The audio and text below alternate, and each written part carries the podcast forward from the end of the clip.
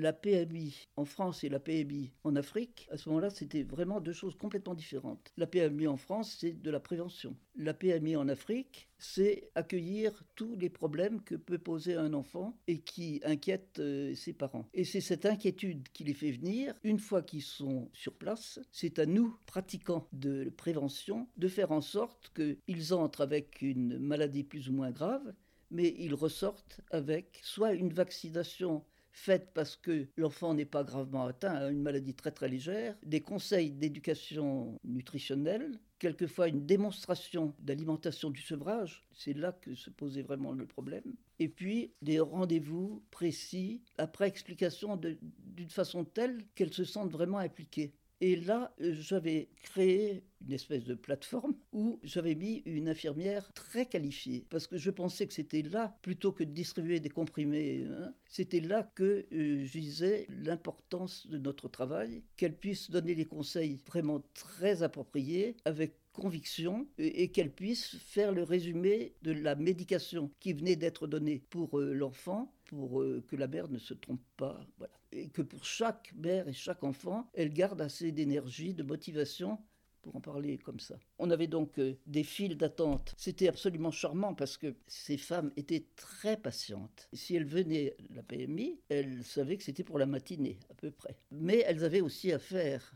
Elles avaient le marché ou bien... Donc, elles mettaient par terre leur petit carnet de santé à côté de leur euh, nu-pied, et puis à côté d'un boubou très reconnaissable qui permettait de marquer sa place. Et alors, il y avait comme ça toute une file.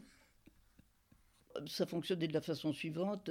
Je demandais à un infirmier qualifié de regarder dans la salle d'attente s'il y avait des enfants particulièrement atteints, dont les mères étaient inquiètes, parce que je comptais beaucoup sur l'instinct de la mère pour envisager la gravité de l'atteinte de l'enfant. Il y avait des mères qui avaient l'air bouleversées. Rien ne laissait supposer, pour le moment, qu'il y avait quelque chose de grave. Je mettais l'enfant, dans ces cas-là, en salle d'observation. Et en fin de matinée, il faisait un accès palustre. C'était assez extraordinaire. Comme euh, maladie euh, fréquente, il y avait donc le paludisme, la rougeole, avec des complications pulmonaires assez souvent. La rougeole qui était plus grave quand elle euh, surgissait chez un enfant malnutri. Et justement, la malnutrition était un des gros problèmes, souvent aggravé par des gastro-entérites qui étaient souvent dus à des virus, à des bactéries, mais également à des parasites intestinaux. La plupart des enfants étaient parasités. Comme les parasites, comme leur nom l'indique, prennent la substance nutritive qu'ils ne devraient pas prendre, les enfants déjà mal nourris n'avaient plus la quantité de nutriments nécessaires.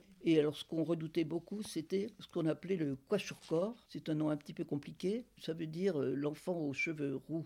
C'est un terme ghanéen. C'est une malnutrition qui survient chez les enfants qui ne reçoivent plus assez de protéines. C'est souvent la maladie du sevrage, car la mère qui a un lait abondant et les, les bébés dans les premiers mois de la vie, quand ils sont nourris au sein, sont des bébés splendides, mais au moment du sevrage, au moment où il faut supplémenter, les mères ne savent pas que donner. Et si par hasard elles suppriment l'allaitement maternel, l'enfant est en somme nourri avec des bouillies de farine à l'eau. Quand c'est la nourriture familiale, pourquoi pas? Mais dans la nourriture familiale, le rituel veut que ce soit le père qui mange les aliments protidiques parce que c'est lui qui travaille.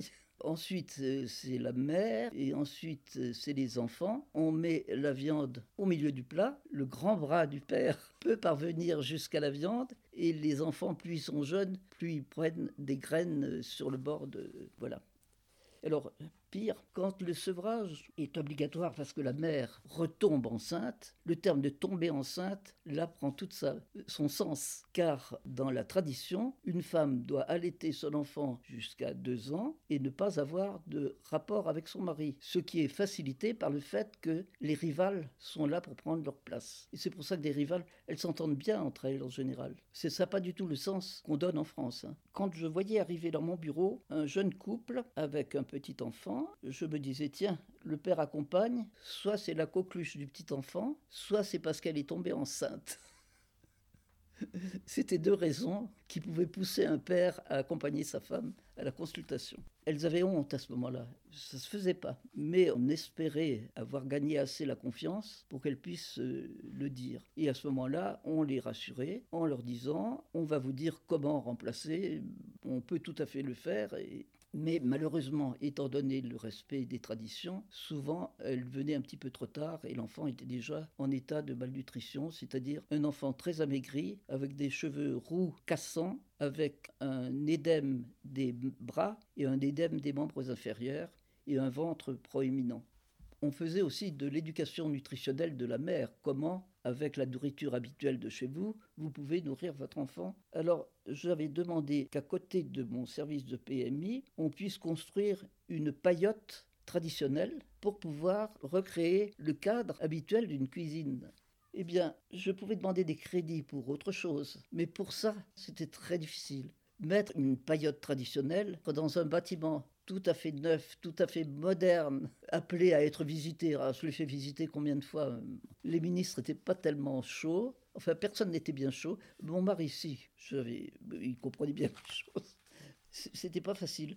Alors, j'ai fait un tour de force, là.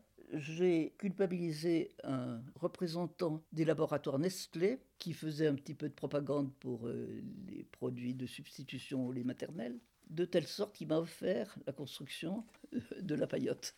Pour les démonstrations diététiques, je m'étais dit, pour que les, les jeunes femmes de mon service n'aient pas l'impression qu'on les mettait à la cuisine, donc d'avoir un rôle inférieur par rapport à ses collègues, qu'est-ce que je pourrais faire? Alors je me suis dit, l'idéal ce serait que ce soit un garçon et que ce soit un blanc. Or justement, il y avait un garçon qui faisait son service militaire au titre de la coopération, qui était diététicien et qui était français, qui était beau garçon en plus.